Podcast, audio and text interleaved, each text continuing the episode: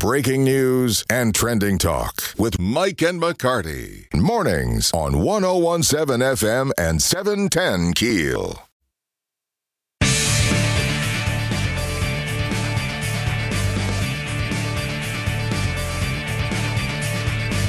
1017 FM 710 Keel. Mike and McCarty, Scott Hughes in studio. On the Jack Spring Electric Newsmaker Hotline, State Superintendent of Education, Cade Brumley, joining us. Good morning, sir.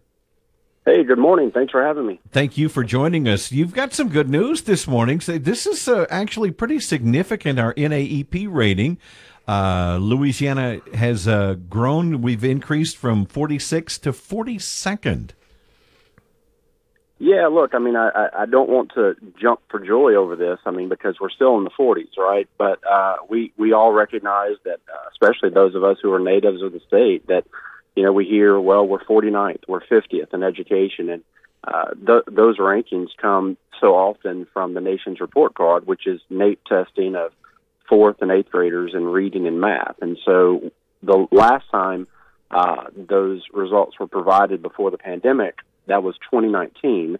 Uh, and most recently, uh, after a, a one year delay, uh, they were provided in 2022 because they're supposed to happen every two years, but it took three years this time. And so, whenever results came out this time, uh, we moved from 46th uh, in the country among the states to 42nd, uh, which is good progress. Uh, we well, certainly want to going in the uh, right jump direction. into the 30s. Yeah, we want to jump in the 30s. Um, but we we also, I think, notably, we we led the country. Our state led the country in fourth grade reading growth. So uh, we had the most growth of, of any state in the country in fourth grade reading, um, which you know tell, tells uh, tells us that our initiatives there are, are, are working, and we have to you know hold the line uh, and, and continue to push forward with our, our, our literacy work. Dr. Brumley or Cade, this is Scott Hughes. I've known you a long time. Um, congratulations on this data. Um, as I look at a lot of the bullet points that we've been provided, first of all, congratulations. The NAEP is a huge deal. You know, I know education statistics. Um, the, the NAEP is a huge deal. W- what do you attribute to this to? It looks like to me that we may have done better than other states during the COVID lockdown periods. Is that some of your takeaway here, or is this the result of some long term initiatives you have had in place at DOE? Well, I think I think it's a couple of things. One, when we look at fourth grade reading results, our, our fourth graders are actually reading more proficiently post pandemic than before the pandemic. That's that's what NAEP indicates. Um, in terms of eighth grade reading, we we basically held constant uh, from 2019 to 2022, uh, whereas other other states fell. And in math, math was the most significant decline across the country. Um, and we fell too in math, but but not as significantly as, as other places. And so I think that all of that that played in. But if I if I had to if I had to provide like these are the things that happened, uh, I would say one. Uh, we prioritize face-to-face instruction through the pandemic as much as possible, having kids in school every day face-to-face. You know, sometimes we're unable to do that, but overwhelmingly we push for face-to-face instruction. Uh, we we had a number of, of summer programs uh, over the last uh, two years that were really important. We had four times the amount of kids in our summer programs than ever before. We we emphasized a lot of tutoring in, in reading and math throughout the state, which I think was helpful. Um, and so a lot of these things I, I believe paid off.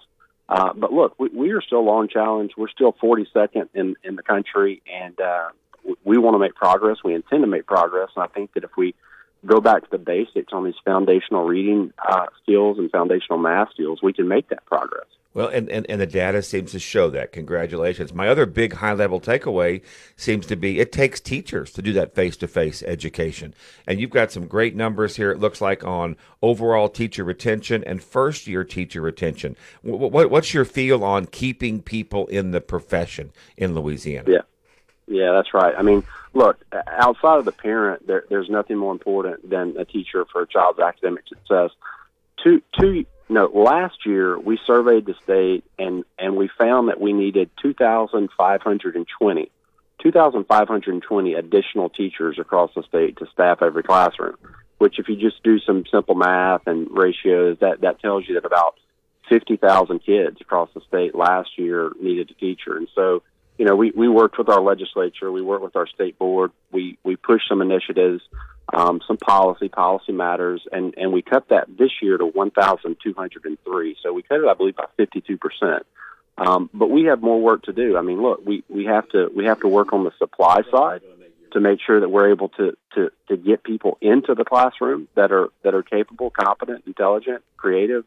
But but we also have to retain, um, and we have to make sure that we're listening to teachers and and making sure that pro- we're providing them a, a, a good environment. And so, what do they want? You know, they want to be compensated well. They want principals that they find acceptable to them. They want a, uh, an environment where they can grow and get better at their job, have their voices heard, and and I think they want an environment where they're free to teach without behavior and, and discipline problems. And so, those are the things that we have to provide to teachers because programs don't matter un- unless we have effective teachers in order to implement those things. We're talking with Dr. Cade Brumley, Superintendent of Education. Uh, we've also got a little bit of good news for Shreveport Bossier. You were up here earlier this month uh, recognizing Atkins Elementary and Bossier Elementary. Tell us about uh, their success. Yeah, look, through the comeback, we knew that we wanted to highlight campuses on, on the backside that, uh, you know, achieved uh, significant accomplishments, et cetera. And so what, what we did is we used our LEAP, which is our state test, uh, and students scored a number of different categories in, in, in the content areas. They score as unsatisfactory, basic, uh, they score as unsatisfactory, approaching basic, basic, mastery, and advanced. That's kind of the, the sequence of where a child can score. And so what we wanted to say is we said, look, let's look at 2019 before the pandemic, and let's look at our 2022 results. And, and any school across the state that both had their numbers of mastery and advanced kids increase while at the same time taking that bottom level, that unsatisfactory level, and reducing that number as well. And we wanted to highlight them. And so whenever we applied that across the state, which is pretty significant to do both of those things, um, we found 41 campuses that did that, and um, Atkins Elementary and, and Elementary did those things. And so we wanted to uh, go up and, and provide them a banner, give them some uh, pats on the back, which they deserved, and uh, just highlight some of their work. So we were excited to do that. Uh, and Cade, um, I've known you since you was a principal. Many may not know, our listeners may not know, you were the superintendent of DeSoto Parish Schools. You're a local boy, then Jefferson, now the state superintendent. My whole time I've known you, if there's one thing you've stood for, it's early education. And February is Early Education Month. Talk to us about the commitment to early education and how you feel about that in Louisiana. Yeah, it's, it's really important. I mean, I, I think that we need to make sure we have uh, in, environments where our, our, our earliest learners can be served. Now, look, many times that's going to be in the family home or, or, or by a loving grandparent or family member or friend.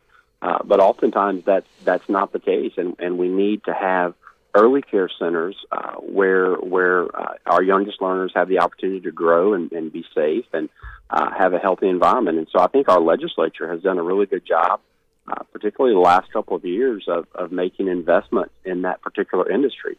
Um, I know that over the course of the pandemic, it was super important to keep those centers open because uh, parents needed a place for their kids to be, and, and without that, they couldn't go back to work. And so I, I really think our early care industry uh, played a played a hero's role uh, over the last few years, and it's important to highlight early care.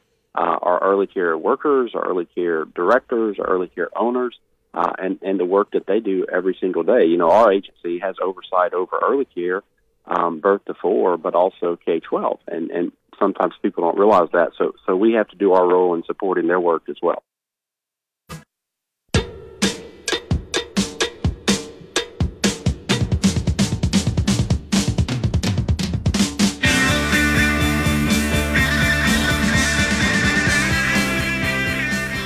One zero oh one seven FM seven ten Keel. Mike and McCarty. Erin, of course, out this week and some of next week. Louis R. Avallone graciously uh, accepted my invitation to come sit with us this morning. Good morning. Good morning. It is always a pleasure to be with you and the entire audience, and here with Ruben. It's fantastic. That is so kind of you to say. Thank you, uh, Louis. Of course, with American Ground Radio, but also the Republican Party. What's what's the official title? Uh, chairman of the Republican Party of of of, of Caddo Parish. Caddo Parish. Okay, and uh, so you you've got your your finger on the pulse of everything going on within the Republican Party and and uh, events happening. So from time to time, yes, we'll we'll kind of talk about that. Um, one thing that we were talking about off mic, and, and we don't have time to do it justice right now, uh, but but I, I want to briefly mention because uh, Ruben might be an expert on this. I'm not. oh my goodness! Ruben's like, uh, what? Did did we legalize marijuana in Louisiana? did that happen? Well, possibly to some degree. A little. I, I I'm woefully behind on on on uh, on how all that works. So it, it, it has to do with hemp, though. Is that right? Yes, and I and I, I am a little bit of an expert. Yes, I, I am a medical marijuana patient. Uh, I have been since I guess the beginning, uh, since they started doing it. And one thing that I was kind of sort of aware of, but didn't think it was really that big a deal until recently is you can buy Delta 8 THC from just stores. Like, so basically, marijuana's legal. so Louis, Louis probably has a better legal. Uh, Now Delta eight, there's Delta eight, there's Delta nine, there's Delta okay, so- seven forty seven. So, so in your in your classic bud heavy marijuana, let's Okay. to compare it to something else. That's Delta nine THC. That's com- uh, has been illegal and regulated, uh, you know, by the government forever. okay, So, but you can go buy bourbon. But you Right. Uh, anyway, I digress. but also there's Delta 8 THC, which c- kind of does the same thing. That's your Bud Light. So to compare it to something else. Um, so yeah, that's So you can get the same effect. It just takes it more takes of a little the more. product. Is Right. that what it is? Right, and it's perfectly, uh, according to a lot of stuff, it's perfectly legal to use the Delta Eight and buy it. Right. Apparently, sell it. Right. You cannot prosecute. So Louis, folks. where do you get yours? I wouldn't know where to go. I would first have to start there. But no, I mean, the law now says that hemp's Delta 9 THC content can exceed 0.3%. Uh, its total THC content, including Delta 8 and others, can exceed 1%. And that each serving size in a consumable hemp product can exceed 8 milligrams of THC. The 8 milligram threshold that was established last- year, though, can get users high, according to experts and, and Ruben. Um, and, and shops that sell products like, you know, these tincture bottles that have uh, 100 milligrams of Delta 8 THC in them but they typically recommend a serving size of five or eight milligrams. So you can sell 100 milligrams of Delta 8 THC, but on the packaging, it says, you know, s- recommended serving size is X. Well, you know, how many times X. when you pick up a, a bag of chips where it says, you know, Oh, uh, yeah, three servings, servings. three servings uh, per per bag. You know, recommended serving size is this. How how many times do you stick to that? Well, uh, I know I know one serving of the Girl Scout cookies is one sleeve. Sleeve, So uh, by the sleeve. That's yeah. it. we'll, we'll find out more. 1017 FM 7.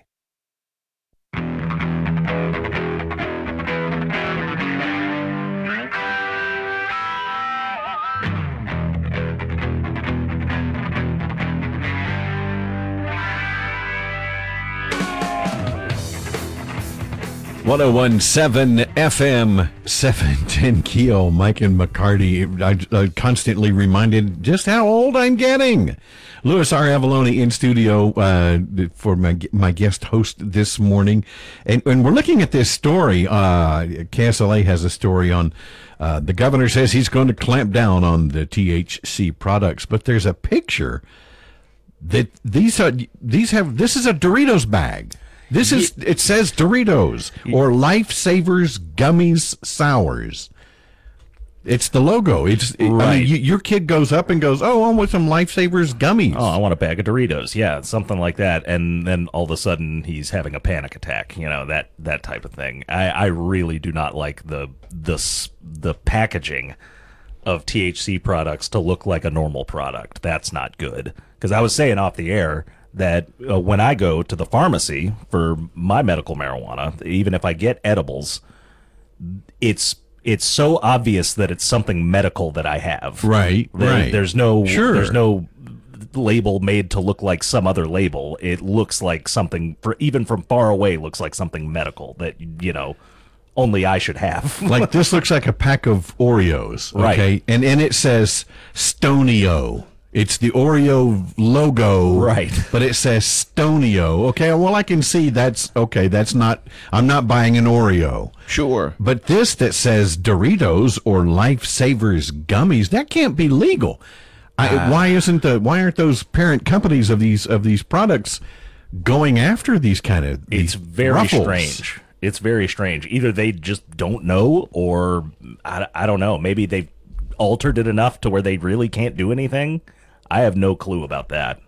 Well, the, these don't look altered at all. They- I mean, this says Lifesavers gummies, sours, and and the packaging is all brightly colored like a normal, you know, like like you're appealing to an eight year old. I want some Lifesavers gummies. So Clay Scheck who is the House Speaker down in Baton Rouge, uh, before he became Speaker, he chaired the House Agriculture Committee, and he was the one who shepherded the laws allowing consumable hemp products, and he offered assurances to his colleagues at the time that s- said basically this would not be used recreationally. You know, f- folks said, well, couldn't people get high off of these products? And he says famously, and he was quoted, tractor trailer loads of hemp derived chemicals will be required to get you high. Well, that's not true. It, it turns out that a couple of gummies does the trick. Now, Clay Scheck who is now the House Speaker, he's blaming the problem on the Louisiana Department of Health,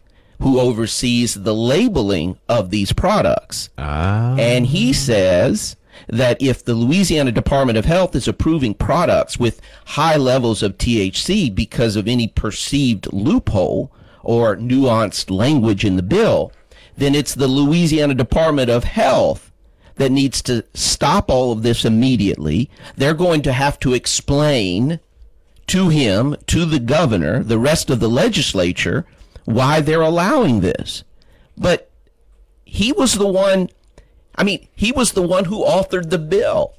He was the one who actually omitted the whole Delta 8, the molecular identifier Delta 8. Mm-hmm. He omitted that. That was not mentioned in the bill. And so now he's blaming a, a state agency. Oh, it wasn't me. But you've got to wonder, you know, I'm not, look, Clay Scheck I, I'm not making or casting aspersions, but in situations like this, do you need to follow the money? Yeah. I mean, you know what I'm saying? In insofar as this an is this an intentional accident? Or is this an unfortunate oversight? Is this an unintentional omission? I mean, where there's money to be made, often from big dollar donors, there's a long and sordid tradition of this kind of law going back to our, our very founding. Corruption breeds in apathy and indifference, and it only dies under constant vigilance and, and harsh sunlight. And I think that's what we. I know we've got a fiscal session coming up here for the state legislature, but I think the citizens of Louisiana deserve some answers because they were sold a bill of goods with regards to the legalization of uh, of hemp that really I think turned out to be untrue. And those goods turned out to be real good. Oh, apparently. real good, Yeah. apparently. Stay close. Uh, actually, we've got some we got some sad news that we want to talk about coming up next. Uh, Louis R. Avallone in studio. Mike and McCarty. One hundred one.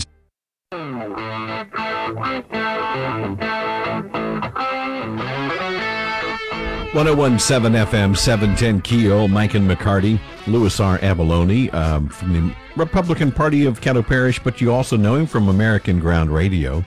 One of the highlights of y'all's show, in addition to you and Stephen Parr, are the uh, American Mamas that you have regularly on your on your show. Tearing Yeah, up, we had them from the very beginning. yes. How did that come about?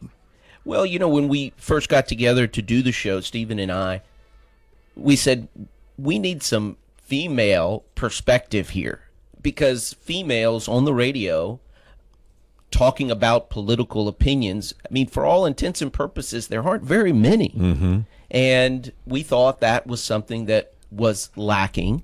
and we wanted a Southern mama, and uh, we uh, reached out to Terry. I had known her for many years, and brought her in, told her what we had in mind, and she said, "You know what? I don't think I'm right for this, but I know someone who's just perfect for it." And that someone perfect for it was Denise Arthur. And we met Denise, and by the way, Terry was absolutely right. Denise was absolutely perfect for that role. And But together they were just oh, it was fantastic. yes. It was absolutely fantastic. So, of course, Denise uh, has been battling cancer for several months, well over a year now, almost a year now. And uh, we lost her yesterday. Yes. So, you know, there's there's really no words in times like this. You know, we uh, I was telling you earlier, you know, times like these remind us that we're not in charge. Although it's a lot more fun to live as if we are. So, we'll definitely miss her. You know, she had a very unique way of saying what she felt.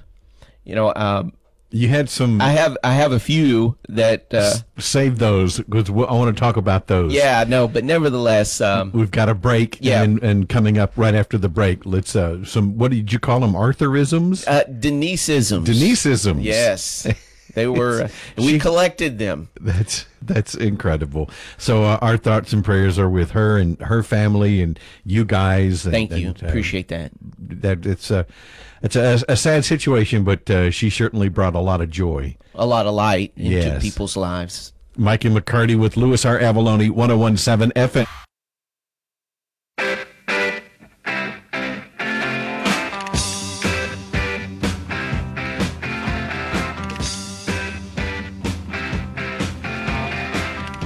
One zero one seven FM seven ten Keel. Mike and McCarty in studio. Louis R. Avallone from American Ground Radio, home of the American Mamas as well. Uh, Denise Arthur sadly passed away yesterday, uh, but you guys have been working with her for years.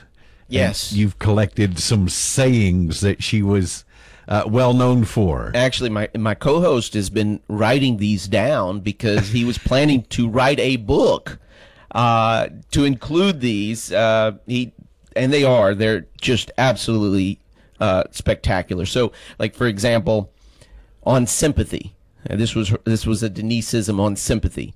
If you don't want to give me a band-aid, then I just need you to be quiet. I'd rather bleed than listen to that. um, on aging gracefully. When you've got that much Botox, it's hard to keep your mouth shut. Um, Or your eyes so closed. right? she says. Um, she said, "I'm 58 years old. I don't want to look like someone won me at the fair." um, I think I shared uh, one with you uh, on looting and riots. When I get mad, I don't even throw my own things.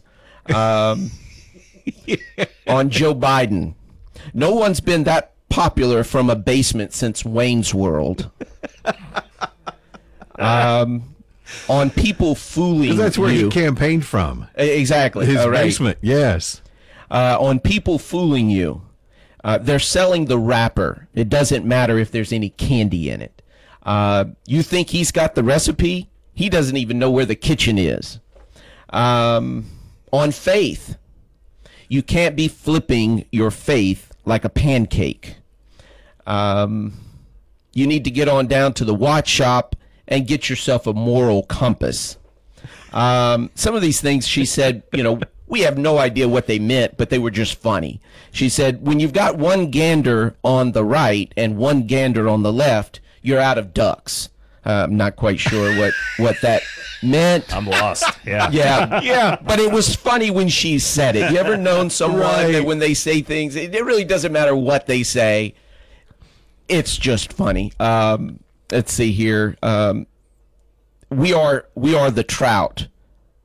speaking about, I guess, just everyday Americans. We are the trout, and trout always make it up the stream. Um, let's see, I've got uh, one last one here. Uh, they may have the mic, but they don't have my ear.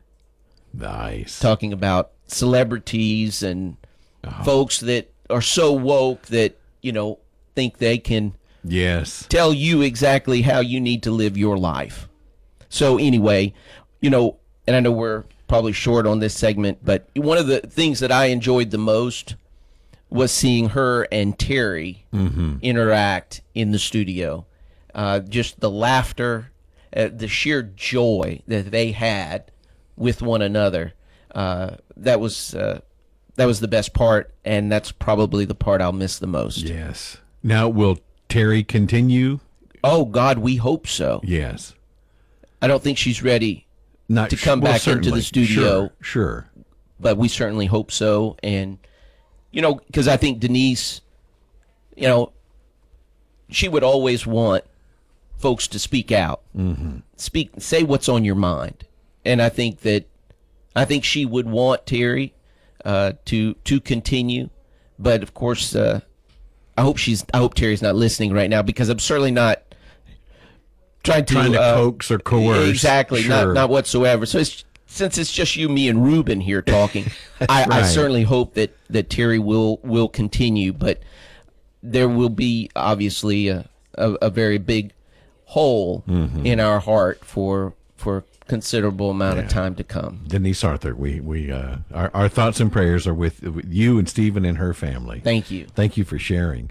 1017 FM 7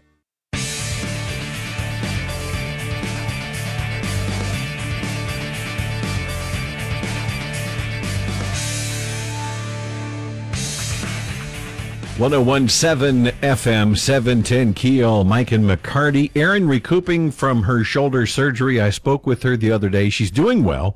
Um, she was uh, not up and around, but she was uh, she was very cogent and uh, in good spirits. So she's I think she's enjoying her time off, but she's really looking forward to getting back. Oh, of course. So, uh, I'm sure she's listening right now. I'm sh- I'm sure she's not, uh, but but but I know for a fact JW's her son is ready for her to get back as well. Oh boy. Oh man. not we're even- we're praying for you, JW. Yeah, no kidding. Above and beyond, buddy. Above and beyond. Uh, yesterday, St. Valentine's Day, and and let me tell you where my wife is on these, and and, and I hope you guys had a nice one, Louis. You and your wife. Oh, absolutely. Y'all been Absolutely. married for what, 27 years. There you go. Yeah, we're we're coming up on forty for crying out loud. It just it, it seems unreal, right? It, it, unbelievable. Um, I got my wife a diamond tennis bracelet for our 10th wedding anniversary. Okay. 10 years. 10 Wanted- years. Wanted to do something. Oh boy, you set the bar pretty high there. And her response was, Oh, take that back. That's a Oh. waste of money. That's Yeah. no, it's too much. Take that back. That's a good woman right there. That's she doesn't like like a dozen roses. No, that's that's waste. That is wasteful in her mind. Now I will go and buy a live rose bush. You know, Right. Well, that's and practical. do that. That's practical and plant it in the yard. because it will produce roses. Years of, of enjoyment. Exactly. So that Sure. makes sense to her. So for us, Valentine's Day is not it's not a big deal. It's it's and, and I heard Sean Hannity talking about this. Is is it just you know, is it a, is it one of those quote Hallmark holidays? You know, Mother's Day, Father's Day, it's just it's just a, a reason to sell cards. Well, I mean, in every way, it really is an odd holiday, right? I mean, you're honoring a martyr. now Saint Valentine was a real person. Oh, absolutely. Yes. I mean, he chose death rather than renounce his faith. And then it's been transformed into this, what some people may say, a saccharine, secular holiday of self indulgence. Uh, but how do we get from the commemoration of martyrdom to candy hearts and Hallmark cards? I, I mean, that's fascinating. Right. It just uh, historically. Well, you can say the same thing about the birth of Jesus Christ.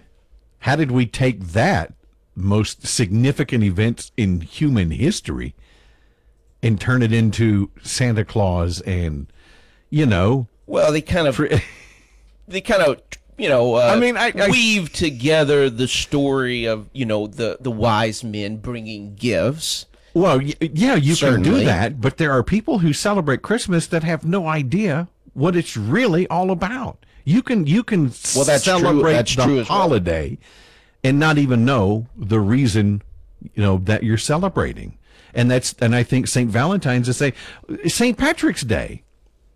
St. Patrick was a real person, and we'll talk about that next month, but how did we get from celebrating again a Christian martyr to turning it into this drunken, you know, green beer fest? But you know, the, I guess the earliest accounts of Saint Valentine. I mean, you really didn't find anything approaching what our modern take might be on saints. Uh, I mean, the earliest accounts mention miraculous healings and martyrdom by beheading, but there's really nothing of you know writing love letters or blessing couples. You know, nothing.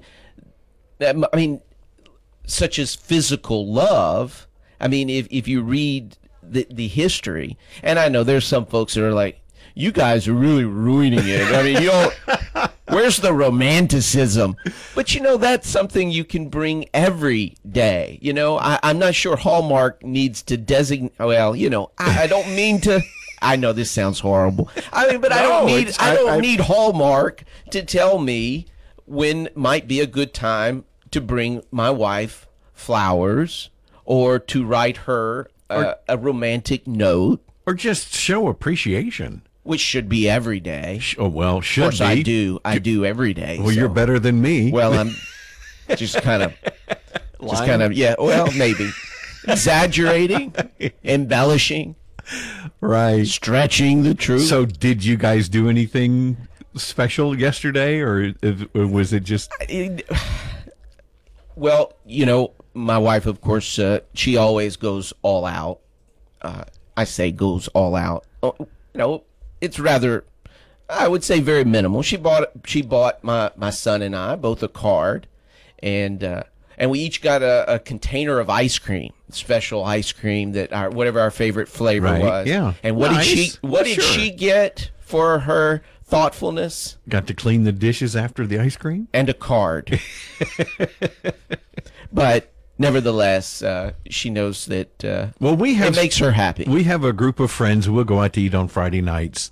Uh, we we've all known each other for thirty plus years, and and we'll get together on on Valentine's, um, and and go have a nice dinner. Well, you know, someplace local, and we'll all get together. And that's that's our favorite part of Valentine's Day is getting together with all of our friends.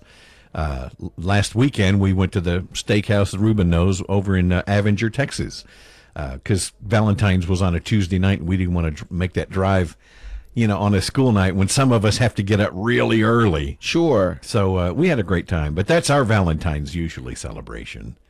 but again, I think it's an opportunity to be reminded uh, that, especially if you do have a significant other, to be thankful, Sure. to express that that love and appreciation, and to not take one another for granted. My wife said we were talking about it last night, and, she, and when she got home from work after working a twelve-hour shift, and she said, you know, it was just ridiculous, like at, at, at the grocery store, because they got these displays of flowers and chocolates, and people were just, it was almost like, you know, Black Friday, grabbing and fighting and You know, I, you know, I have a snagging up all of this. I have a little bit of a confession.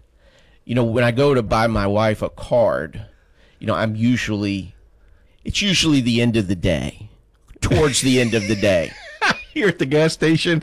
and the selections are a little slim. Yep, yep. To the extent that maybe they might not have the, the right size envelope for the card, but you find a way to just shove it in there, and uh, and then you you know write That- a nice message. That explains the mahogany card that you got, right? You know what? You laugh, but that happened one year. and uh, I, uh, Not that there's anything wrong with no, that. no, not at all. But nevertheless, uh, she enjoyed the, the the message, and and again, it's it's just it's all about the thought. Now, I have a life hack for um, those you know fellas out there who aren't very creative in what they write in cards you know can't come up with anything you get a very plain card one that probably doesn't say much of anything if anything at all I mean, just a heart on it or whatever and then you go to like the very touching card like a very with, with and then you write the message from that card into the blank card Oh wow! Why not just buy make the it- make it seem- expressive card? well because it seems like you wrote it Oh, I got, I got, yeah. There you go. yes, like you you Those came are up your with the thing. words. yeah yeah we get in trouble for that kind of stuff here. You know that, You know, don't you? yeah yeah yeah 1017 FM.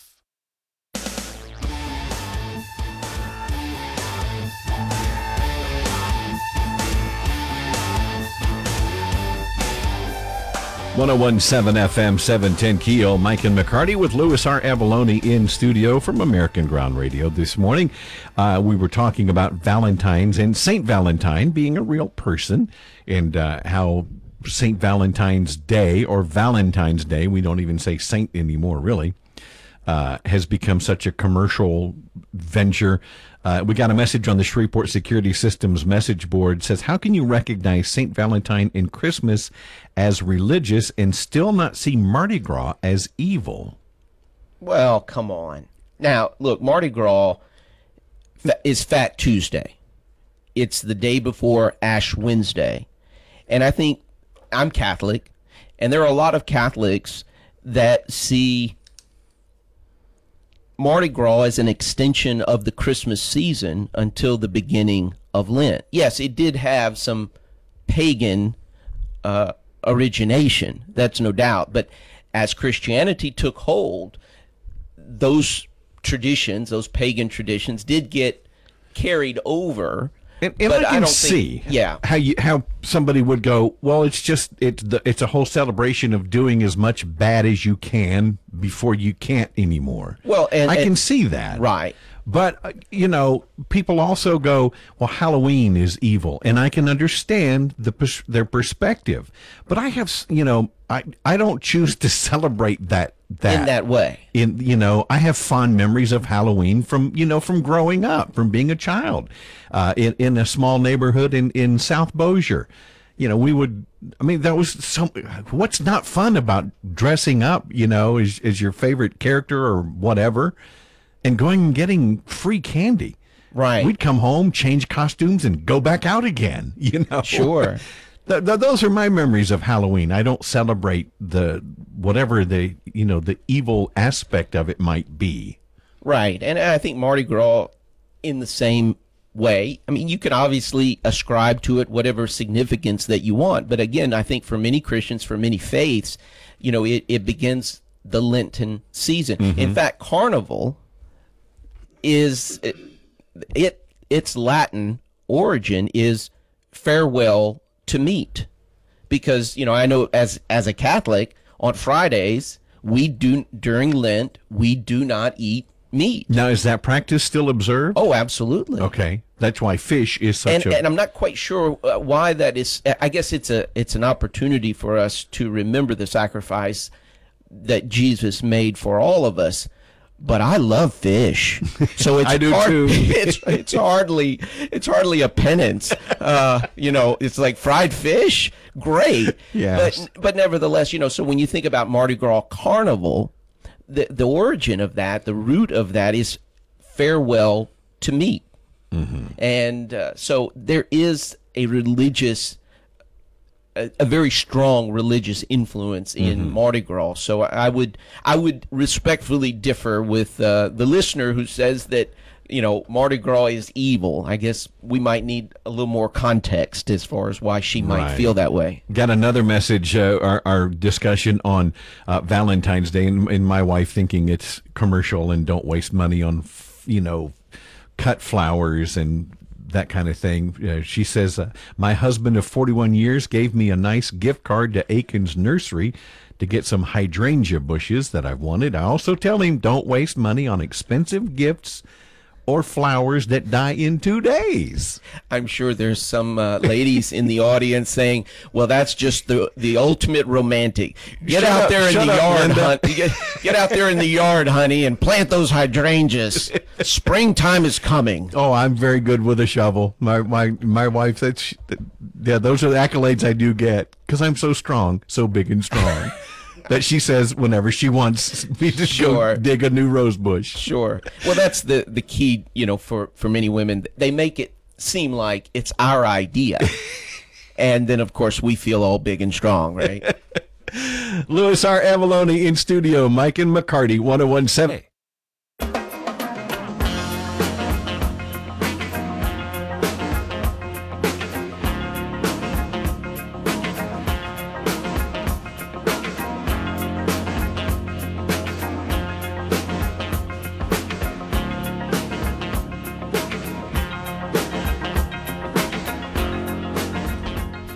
1017 FM 710 Keel. Mike and McCarty in studio with this Louis R. Avallone uh, from American Ground Radio. I told you now, I'm going to start thinking Stephen Parr doesn't like me. Oh no, I, not I, at I, all. I'm, I'm, I'm, my feelings are hurt. I couldn't sleep last night. I was crying most of the night. He's mostly a he diva. Just ignores me and he needs his sleep.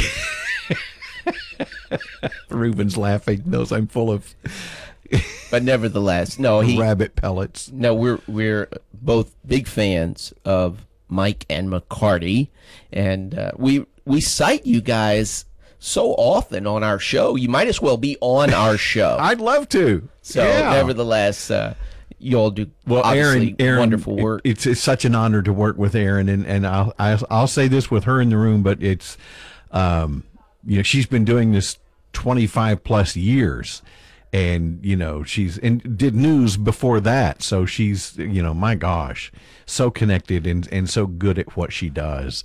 That uh, it, it's really it's a lot of fun to sit here and, and be able to observe that. Well, I mean, with both of you as such wonderful professionals, you really do elevate one another's game. You know, it's kind of like when you they say when you play tennis with a with someone that you That's know true. isn't so good, you tend to play down to their level.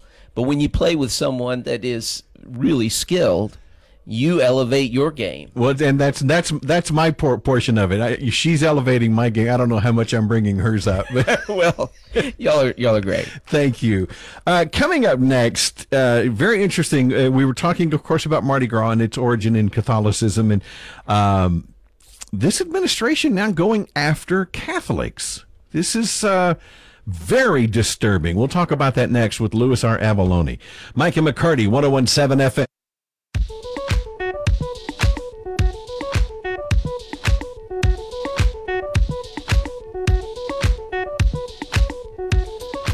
One zero one seven FM seven ten Keel. Mike and McCarty, Louis R. Avallone from American Ground Radio, and the Republican Party of Caddo Parish in studio this morning. Uh, you planning on being here tomorrow as well? Yes. I understand. I'm I'm Yes. throwing you under under the bus now. I'm, I'm Unless you can Making you unlock this chain that's wrapped around this chair.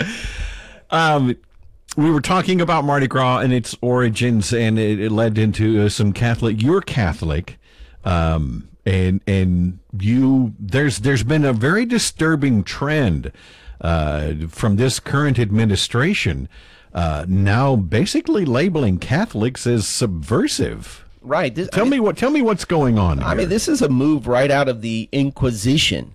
So the FBI has now cited the Southern Poverty Law Center as a source and put out a piece of intelligence that warns its agents against the threat of, and get this, wait for it, radical traditionalist Catholics.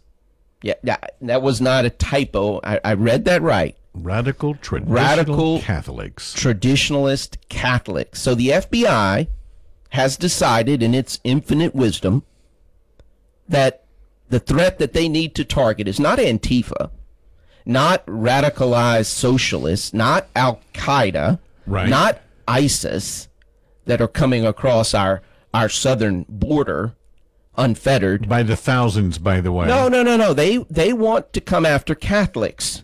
and particularly traditional ones. And so basically, the FBI, they believe that traditional Catholics hold pro life, pro traditional marriage, pro border enforcement political opinions, and that makes them more likely to prop up false political narratives and to pose a terroristic threat to this country. See, you could say the same thing about you know the Southern Baptists. The Southern in, in our church is a member at the Broadmoor, you know, the Southern Baptist Convention, and you know the claims of being intolerant, but but you know it adheres to Scripture, you know, and and the beliefs like you say, you know, pro life, um, you know, pro family, pro family, um, that saying and, and I and I hate to get into all of this, but Catholicism, you know, for the most part, it's the same way. Um, you know, homosexuality is is wrong. I, that's that's not the hill I'm going to die on. I, you know, but I understand. But but you know, so so now the government's going after Catholics for their beliefs that are based in Scripture. So if you you wonder, so what, what's next? Right. In, in what is a radical traditionalist Catholic? You might ask. Well, according to the FBI, it's someone, it's a Catholic who rejects the Second Vatican Council, Vatican II, which was a church council. Uh, you also uh, are someone, if you're Catholic, uh, you probably don't like uh, any of the popes uh, since Vatican II, particularly uh, Pope Francis or Pope John Paul II. Um, you like the the mass to be said, or you prefer the mass to be said in Latin, which the mass has not been said in Latin in like fifty years. Right. So these folks, they say, are these traditional, these radical traditionalist Catholics tend to be, they say, the FBI, anti-Semitic, anti-immigrant, anti-LGBTQ, and white supremacists. I mean, this is our own FBI. Can you imagine? Can you believe I'm even saying I, this? No, I can't. I can't even fathom that this is this conversation is even taking place. Um, I, am trying to think of a phrase. What is it? Um, oh yeah, freedom of religion. Where where yeah, where that? did that go? Yeah, what happened? I've got my copy of the Constitution. We're up against a break, but I'm going to, uh, you know, we'll we'll continue this because this is this is very disturbing. And if you're not aware of what's going on, you need to you need to know what what your federal government is now doing. Louis R. Avallone in with Mike and McCarty, 1017 FM.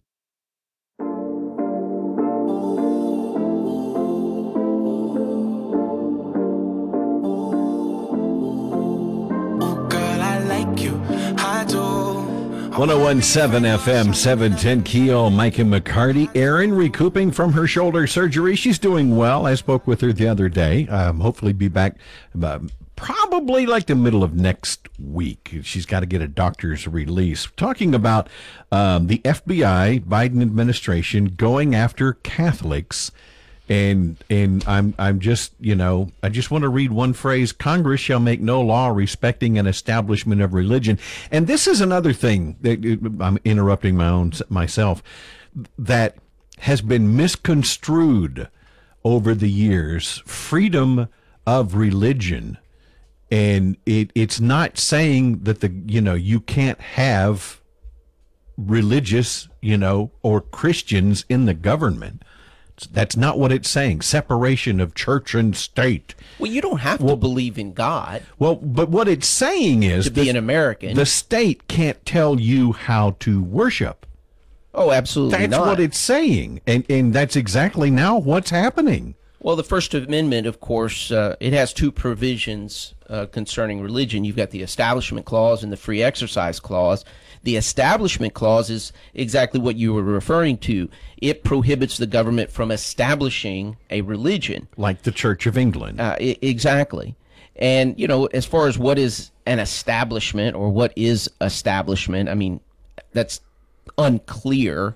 Uh, but generally, it means prohibiting state sponsored churches, such as, you know, what we fled as, uh, or what the colonists fled, uh, as far as the Church of England was concerned. So the, the free exercise clause, though, that protects our right to practice our religion as we please. And, you know, Whatever that religion might be whatever be. that may be. Right. And here's the thing. You you know, we talk about the power of prayer and we talk about faith and the importance, you know, of God. You know, certainly our, our United States motto is in God we trust. But as an American, no, you don't have to believe in God. You don't have to believe in a creator. However, the second sentence of the Declaration requires us to acknowledge that our rights come from a creator. So while you as an American, you may not want to believe in a creator, those whom we elect to office, in my opinion, they must believe in a creator. Because if you don't believe in the creator, then what is the source of our rights? Because if you believe that man is the source of our rights, then what man can give, man can take away. Mm-hmm. And and mm-hmm. that's and, and without the creator, I mean, look at it. It's the second sentence of the Declaration of Independence. Without the creator, there are no rights to life, liberty, and the pursuit of happiness. It's government's duty now to protect those rights for us. And that's why it's necessary that we elect men and women who pray. Because if you continue to elect folks who don't acknowledge our rights do in fact come from our creator, or that there is even a creator, how can they protect your rights? I, it's, I mean, if they think they issued those rights to you, like you say, that they can take them away, and that's what they're in the process of trying to do uh, by going after Catholics, traditional Catholics. radical traditional Catholics. It's just scary. It's it's very scary. Louis R. Avallone in for air and Mike and McCarty, 1017 FM 7. Hey.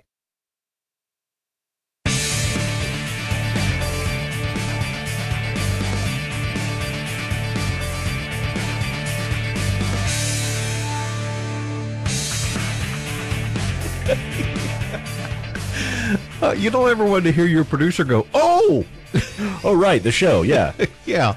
I got a little distracted. Like I think Bill Cosby had a, a reference years ago. He says, "You never want to hear your doctor say, oops." Wait, what?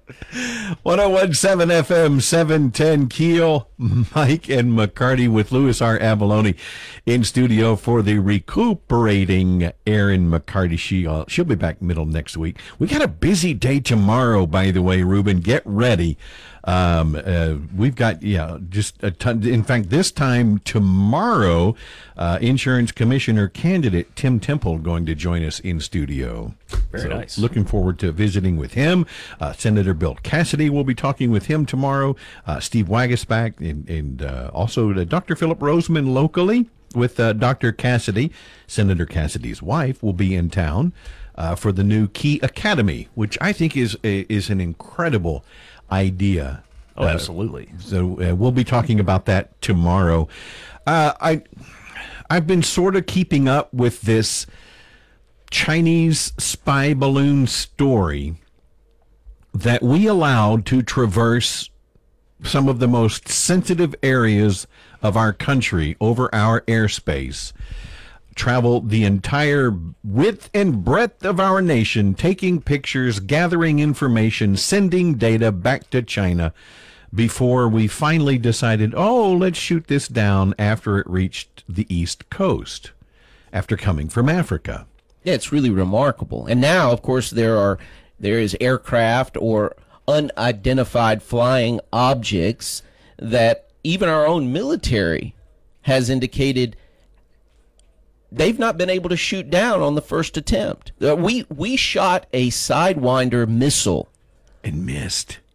How does that happen? Uh, yeah, How how does that crazy. happen? And by the way, I think this is probably the first time in American history that we have fired a missile at a at a what arguably is an enemy aircraft or Mm-hmm. unidentified flying object. I mean, over our own airspace. over continental, Yes. the continental United States. Now, there, this there's so many questions, and the more time goes on, the less information comes out, the more questions come out.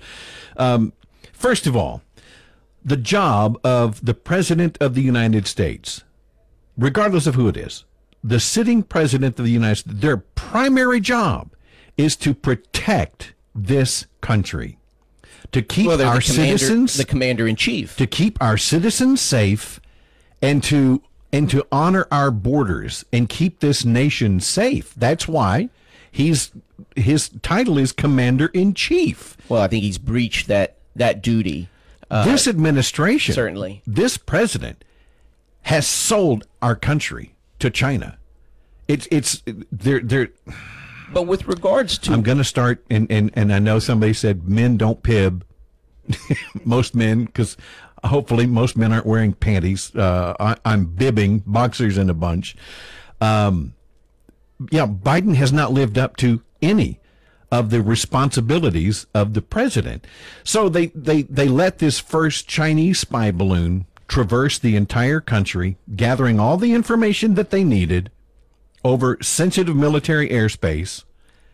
Now, the next three that they, oh, look, we've taken action. We've shot these down. But they're unidentified. They don't even know what, apparently, our perspective is I don't believe this, but our perspective is they don't know what they shot down. Okay. But they say, well, these weren't affiliated with China. They don't know what they are, but they know what they aren't.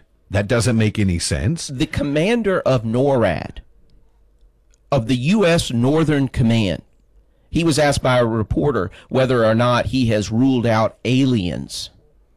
So the commander of NORAD says, I haven't ruled out anything at this point. Now, my, my question is do you believe your government I don't believe a word out of any of them. because you know they've also said that there was no affirmative indications of any military threat uh, from these objects and the question is uh, going back to the f-16 who fired that first sidewinder and missed was this object was it able to Maneuver? per- perform an evasive maneuver. It, I mean, Yes. because you have to wonder, and and there aren't there are a lot of folks in the military. I don't think I'm overstating this, or I've got my tinfoil hat on. There are a lot of folks in the military, uh, pilots, who say there are unidentified flying objects uh, all over that they Pilots have filmed them and said, we don't know what this is. they hover in space even despite the headwinds and they're able to remain stationary almost motionless Right. and then i know this sounds crazy but again i'm repeating what i have heard multiple uh, military pilots give accounts of. And then and then move off in a direction that, that we don't have capabilities of doing at, at speeds that are incredible. so you're ascribing all of this to china it may be china Well, yeah, but arguably could be there could be some other source first of all, that they're not being transparent. They're not saying, why would you shoot something down if you didn't know what it was? First of all, you, I mean, you're opening yourself up to major uh, implications and complications of okay, you, now you've offended a foreign government that That's- could be considered an act of war. If you're firing on a, an object, a flying that you you know you don't know what it is, so I don't believe they don't know what it is. I think they're benign. They may have been. I don't know. They're not even saying balloons, but I think they they knew what the Chinese spy balloon was, it, it, regardless of what they say, and they let it do its job because Biden has sold our country. And these other objects were benign, but it's their opportunity to go, oh, look, we're taking action. We're doing something to protect our airspace. or they are testing our defenses, much like the 9/11 uh, terrorists uh, were testing the the limits of our sec- airport security. Right. Uh, they they made several test runs in the months leading up to 9/11. Uh, in order to be prepared. And so you have to wonder. I mean, it's not well, out of the realm of possibility because these, even if you go back to this ancient technology of, of balloon technology, those have been used to deliver chemical and biological weapons in war. It it it it, it all it just brings up more questions than answers, and we'll, and we'll continue. We've got to take a break. Mike and McCarty with Louis R. Avallone in studio, 1017 F.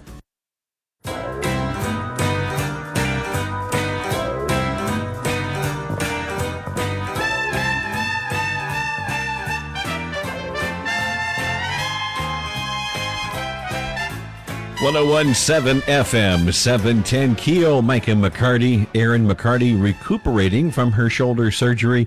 Um, she'll be out for a few for a few days more. Louis R. Avallone graciously stepping in this morning. I'm very grateful. Got a busy day tomorrow, and uh, you'll be here tomorrow too. So we're gonna have a lot of fun tomorrow. Looking forward to it. Yes, absolutely. Talking, we were talking earlier about the um, the Chinese spy balloon, which apparently we know it was Chinese I don't know how they knew that from 60,000 feet.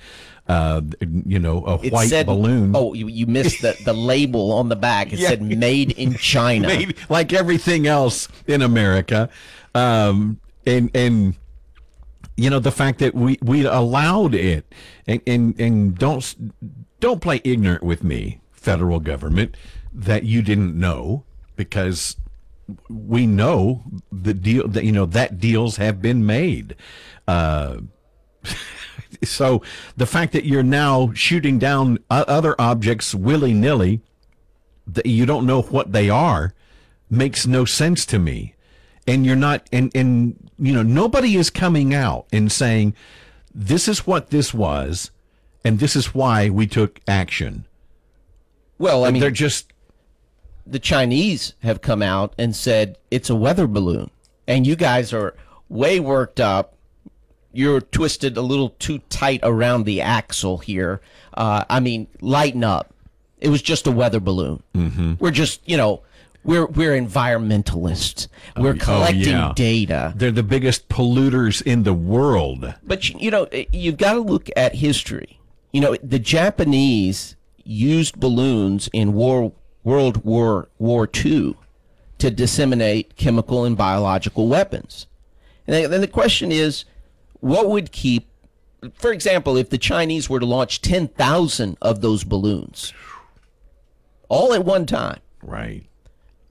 Would our air defense system be sufficient? And if each of those, and again, I know a lot of folks say, take off your tinfoil hat, but if each of those balloons carried enough biological or chemical weapons to to be dropped on San Francisco, for example, mm-hmm. or to go further inland like this balloon did. It traversed the entire country, or our military installations, or it detonated a you know an electromagnetic pulse that mm-hmm. took out our power system, our electrical grid, our communication systems you know, those are important. Those are some very important basic protections that our citizens deserve. And when you have a president that is asleep, our commander in chief, and I know there's a lot of folks, he's not asleep. Uh, what do you, ah, that's so political, so partisan. You know, uh, national security should not be partisan. Okay, well then let's just talk about competency. You know, has Joe Biden, has this administration made this country safer? Has it isolated national security threats at our southern border, for example? And not just here in the United States, but around the world. Have we empowered and emboldened our enemies to see us as as a threat? Or is it as China has done? They see us as, as pushovers. Oh, we were just going to test these guys. They're not going to respond. We are the weakest nation in the world right now. And, and other superpowers, which China has now become uh, a, a superpower in the world, sees our weakness. There is no fear whatsoever of retribution from our federal government to do whatever they want to do. And they just showed us that, and they showed us their finger as they were flying across our country. Now, I know that, you know, sometimes these negotiations aren't best accomplished on a stage, but you have to wonder what are the discussions between this country and China with Oh. regards to what many might argue to be an act of war against this country? Well, you pay pay the president enough money, and you can do whatever you want to do. I have no inside knowledge of any money changing hands. Let me let me state that. oh, Louis R. Avallone in studio for uh, the recuperating Erin McCarty, Mike and McCarty, 1017 F.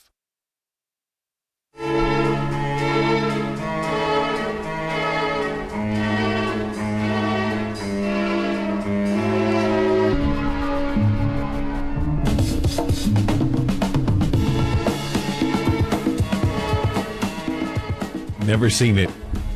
Never seen this show. Erin says it's uh, Mad Men, which, which I Men, obviously yeah. I've been in this business forty years. I would probably enjoy it. If I like Jon Hamm, by the way. if you're into like uh you know uh the old school way of doing business in an office, like you know sipping on whiskey at noon and uh, slapping your secretary on Exactly. the rear. Yeah, that, that's that's the show for you. Firing up cigarettes in the Yeah. office in Yeah. the middle of the day. Yeah, 1017 FM, 710 Keel, Mike and McCarty, Louis R. Avallone in studio. Uh, tomorrow, this time, uh, Senator Bill Cassidy going to be talking with us. And uh, one of the things that, uh, that I'm going to ask him about is, of course, what we just spoke about was the, uh, the, the Chinese balloon and what in the world is going on? Who is in charge here? Um, Coming up next, Louis uh, um, Louis R. Avallone is in studio with us. Rube, you had a story at the bottom of the hour about the uh, legal the marijuana, the hemp, the Uh, Delta Eight, Delta Nine, Delta Seven Forty Seven.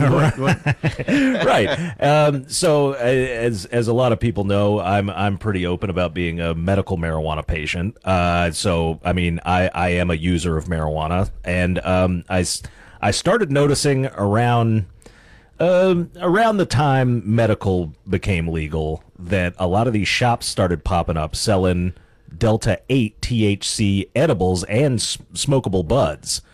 And it just sounds funny. I'm sorry. It does. Smokable buds. and uh, so, you know, I, I saw this story today. Uh, KSLA reported that apparently they legalized the Delta 8 stuff by accident. I think, Louis, you, you have a better legal understanding of the we're, situation. We're going to get Louis's take. We're going to talk about that next segment with uh, Louis R. Avallone in for Erin, Mike and McCarty, 1017. Together.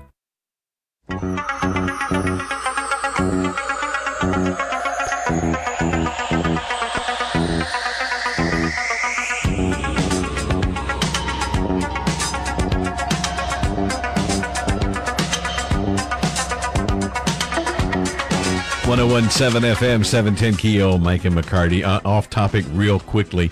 Uh, Ruben, you said it's Matt Groening. Is that his how to say his Yeah, uh, Gro- Gro- Groening, I think. Groen- Groening. Groening. Yeah. Groening. Creator of The Simpsons. right. Yeah. Of which I have never seen a complete episode. really? Never have I've never seen. I, I've seen like moments of it. Never Right. got into it. Not Huh. not trashing it. I just never got it. Like like soccer. You know, it's. gr- I'm sure it's great. I just never got into it. I had a mild obsession when I was a kid uh, for The Simpsons. I had a Bart, I had the Bart Simpson poster in my room with the little bubble "Don't have a cow man" next to it. Yeah, There you I like go. that. Good well, stuff. well, speaking of Simpsons and uh, and and that and Matt Groening, um, KSLA had a story. Uh, of course, now now John Bel is going to get strict on THC products, but but there there's a, a picture of these THC products in in some store. Um, but it looks like if you had a you know an eight, an eight year old kid walk up to the counter, I wouldn't think twice about it if they were reaching up to get one of these products.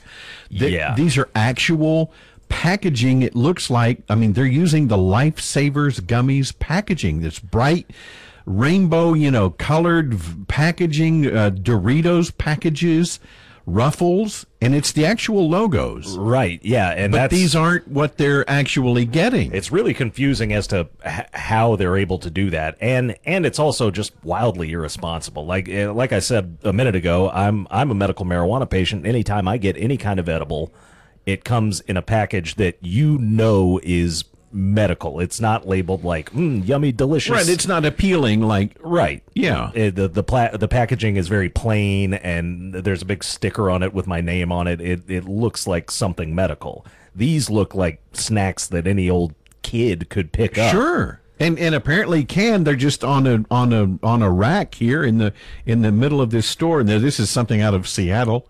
Oh, surprising. uh, a, a smoke shop in North Seattle. Now you could say maybe you know little eight year olds aren't walking around in the smoke shop, Right. Uh, but we know that's not always the case either. So Eh, but how do they get away with this using the Doritos packaging and logos? that I have no idea. Now they have one that looks like an Oreos and with the with the blue and white lettering, but it says Stonio. Stone Stonios. Yeah. Stonios. now I can see okay, that's a little different. You're ripping off their logo, but at least it's you're not using like Lifesavers gummies sours. Right. And uh, yeah, there are a lot of these Delta 8 products that come in packages like that. Now, They- now Louis, you said Scheck, uh, Schexnayder was re- uh, basically responsible for writing the legislation that's allowing this to happen in Louisiana. Right. So Clay Snyder, who is currently the House, uh, the Speaker of the House here in Louisiana, he before he was Speaker of the House, he chaired the House Agricultural Committee, and he shepherded these laws that allowed consumable hemp products. And he offered assurances to his colleagues, to his fellow legislators. You know, there were many questions to say, you know, can't folks get high off of, you know, these this hemp that we're now about to legalize. And So, what was the premise of legalizing it to begin with? well, as far as the, I, you know, I don't know what the the the root. I, I think much of it was medical, but he shepherded uh, these laws uh, in terms of. So, for example, he told one of his colleagues that it would take a tractor trailer load of hemp derived chemicals to elicit a high. But it turns out only a couple of gummies are needed to do that. And so, With the THC or the Delta 8 variant. right. And so, Delta 9. I- exactly. And uh there's a prosecutor down in Jefferson Parish that says it's not possible to prosecute people for Delta 8. Okay, so that's why folks are selling this Delta 8 in in quantities that make it where you can get high. Right. Because look, uh, Delta 8 THC is only slightly less potent than the Delta 9 that's fa- found in marijuana. So Ruben said it's kind of like the Miller Lite. yeah, yeah. You, I mean, you got can your- still you can still get drunk on a Miller Lite, Right. just Uh, drink enough of them. Right, and I mean, I, I, maybe that's a poor comparison, but it's the Delta Eight is a little more weak from what I've heard, just as far as strength is concerned. But again, you know, uh, if I were to eat two of my normal gummies from the pharmacy, I would probably just have to eat four of the Delta Eight ones to get the same effect.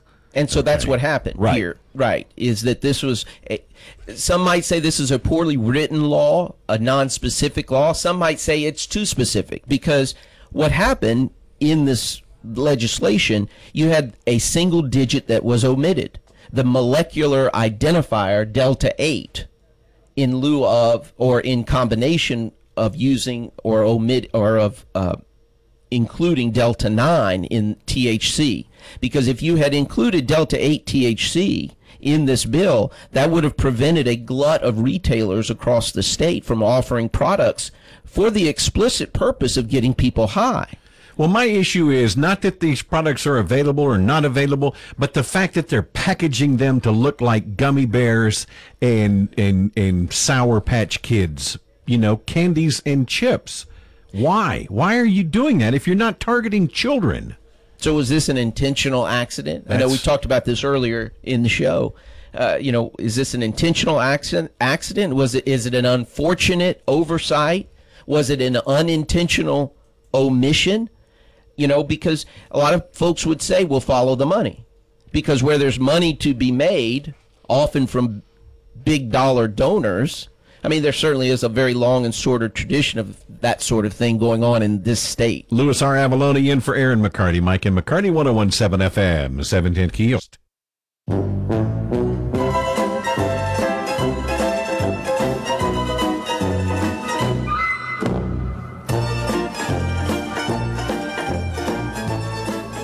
1017 FM 710 Keel, Mike and McCarty, Louis R. Avallone in for Erin today and tomorrow. Looking forward to that. We got a busy day tomorrow. Uh, Louis, of course, the uh, uh, chairman of the Republican Party of Caddo Parish, but also you probably know him more from American Ground Radio with your co-host Stephen Parr. Yeah, absolutely. You guys do a great job. Thank you. And, uh, Thank you. Glad to have you on Keel, five to seven every Monday through Friday. Uh, one of the portions of your show has one of the highlights for, for years have been the American Mamas, Oh, absolutely. and and you have some sad news to share.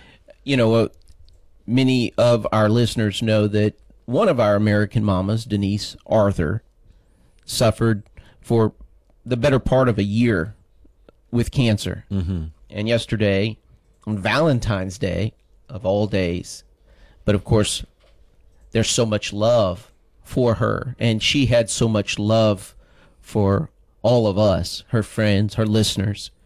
I guess it's appropriate. But nevertheless we we lost her voice. I say we lost her voice. I still hear her voice in my head. Um you know it's it's unmistakable. And it's times like this that we're reminded we're not in we're not in control. And it's uh it's just it's been it's been tough. And we certainly uh you know i think one way that you can honor someone because all of us have have experienced loss i think one way you can honor others that you have lost is to to live your life or to allow them to to continue on in how you live your life. Continue you know like for example with respect to denise you know continue speaking out. Be that you know She wasn't shy, was she? she certainly wasn't. You know we we collected some uh, deniseisms as we called it and i know i shared a couple of them earlier. One of them uh, I, that I didn't share earlier uh, you know this was on aging gracefully. I, I, know i shared the one about when you've got that much botox it's hard to keep your mouth shut. Uh, but she also said i'm a face forester. I can tell how old she is by the rings on her neck. You know, and talking about you know how celebrities, you know, uh, oh Lord, speaking of celebrities, Madonna, uh, how Oh, my how gosh.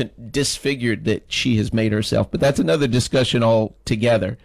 But you know, you know, also she said, uh, you know, you, you can't go to a nudist colony and wear clothes. You know, you just you've got to be whoever wherever you are, you've got to be you've got to be yourself. You know, um, and Well, I, and- hope uh, I hope Terry Netterville will continue Yeah, with you guys. Absolutely. Uh, I, obviously, it won't be the same, but but things things progress, and and uh, our thoughts and prayers are with uh, Denise and her family, and uh, you and Stephen and Thank Terry you. as well. Appreciate that. Yes, sir. Well, we'll uh, you'll be in tomorrow. Appreciate you coming in, Louis R. Avallone in for Erin, Mike and McCarty, 1017 FM,